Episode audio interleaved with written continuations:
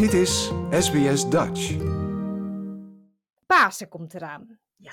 En wij hadden op zondag palmpaasoptocht met een stok en zo'n broodje erbovenop. Zelf bakken of bij de, bij de bakker halen. Een broodhaantje. Is dat echt iets Nederlands? Ik denk dat het bepaalde eh, regio's in Nederland vieren dat nog steeds. Dat we het vroeger meer gevierd.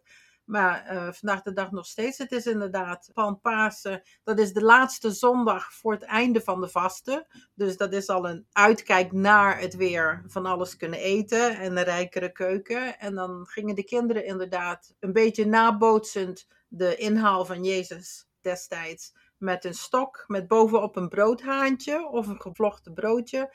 En die stok was dan mooi versierd met eh, mandarijntjes, met kralen, met vlaggetjes, met tekeningen. En dan ging men zo de straat op. Dan zong men ook een liedje. En ik weet niet of jij dat nog hebt gezongen. Ik denk niet. We hadden een, echt een optocht met de harmonie van voren. En Ja, dan liepen we met een optocht. En eh, wij maakten ook van die slingers. Met bijvoorbeeld die, nibbit, die nibbitringen. Je ja. wat ik dan bedoel? Die nibbitchipjes die, die je om je vingers kan schrijven. Nou, dat, dat regen we aan een koordje. Of ehm, ja, ik weet eigenlijk niet wat nog meer. Volgens mij had het haantje ook altijd een eh, stukje buxus takje Ja. in zijn hoofd. het broodje. En dan liepen we in optocht naar de weide waar we dan uiteindelijk paaseieren gingen zoeken. Maar at je dan ook het haantje op of was het alleen maar ter decoratie? Nee, thuis aten we die lekker op. Dat hoort erbij natuurlijk. Ja. ja. Ja, maar Ja. daar komt het. Ik weet niet of je dat wel eens hebt gehoord. Dus één ei is geen ei. Twee ei is een half ei. Drie ei is een paasei. En dat komt van een liedje wat men tijdens de optocht dan zong. ja. Zo'n broodje, hè, dat kan je natuurlijk makkelijk bakken, neem ik aan. Zelf met de kinderen. Dat is inderdaad heel makkelijk. Dat is gewoon wit brood, ja. Ja. En dan een beetje vorm, vorm geven. Op de website staat een ehm paashaasje. Dat is een broodhaasje. Die omklemt een eitje.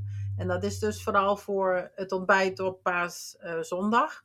Dat is natuurlijk even die gezellige tijden dat je als familie samenkomt. Of voor ontbijt of voor de brunch. En dan heb je zo'n prachtig gedekte tafel. Met vleeswaren, allerlei soorten kaas lekkere broodjes. Je hebt de krentenbollen, je hebt de gevlochten broodjes en natuurlijk ook de sneeënbrood. Chocomel. Roomboter. Roomboter, ja, in een zo'n lammetjesvorm. Ja. ja, dat was altijd, ja, dat, waren, dat is altijd een mooie tijd. Om dan samen te komen en dan gezellig met elkaar het ontbijt te nuttigen. Of aan de brunch. Als je de brunch doet, dan komt er natuurlijk eh, gevulde eitjes bij. Die je met van alles kunt vullen. Of een lekkere omelet of een uitsmijter zelfs. Ja. Maar ja, eieren, hè, Pasen. Dan beginnen de kippen weer te leggen. Dus dan heb je eieren voor alles. Precies. Nou is er ook paasstol, hè? Mhm. Is dat hetzelfde als kerststol eigenlijk? Dat is eigenlijk precies hetzelfde. Er zijn een paar kleine verschillen. Dus je hebt het rijke deeg, dat verrijkt is met eieren, met boter. En dan heb je natuurlijk de vulling.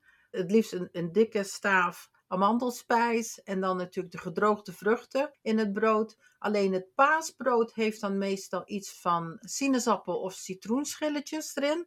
Zodat het iets frisser is. En het brood wordt dan eh, bedekt met amandelschaafsel of met hazelnootjes eh, in plaats van poedersuiker. Ah. Dus de kerststol wordt eh, bedekt met poedersuiker en de paasstol dan met amandelschaafsel of met kleine nootjes. Ja, ja, Maar dat is lekker zeg. ja. En niet zo moeilijk om te maken. Amandelspijs maak je heel gemakkelijk thuis.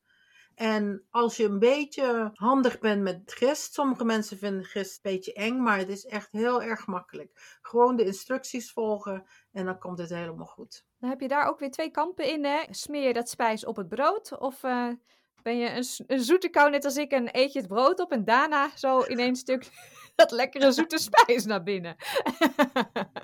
Nee, ik smeer het op het brood, maar ik rooster het brood eerst, zodat de amandelspijs zacht wordt.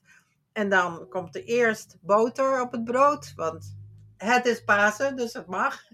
En dan de amandelspijs eroverheen, want dan is die door de hitte is die lekker zacht geworden en dan is het makkelijk uit te Ah. smeren.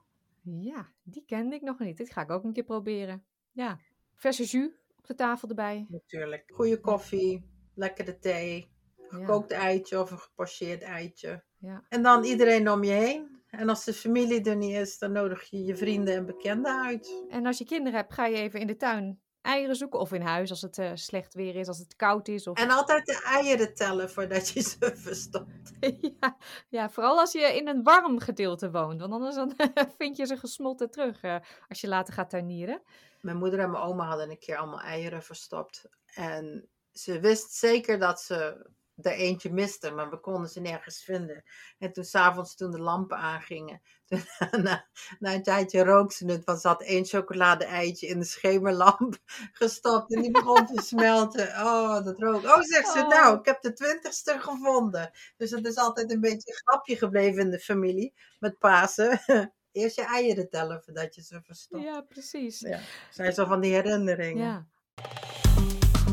Like, deel, geef je reactie.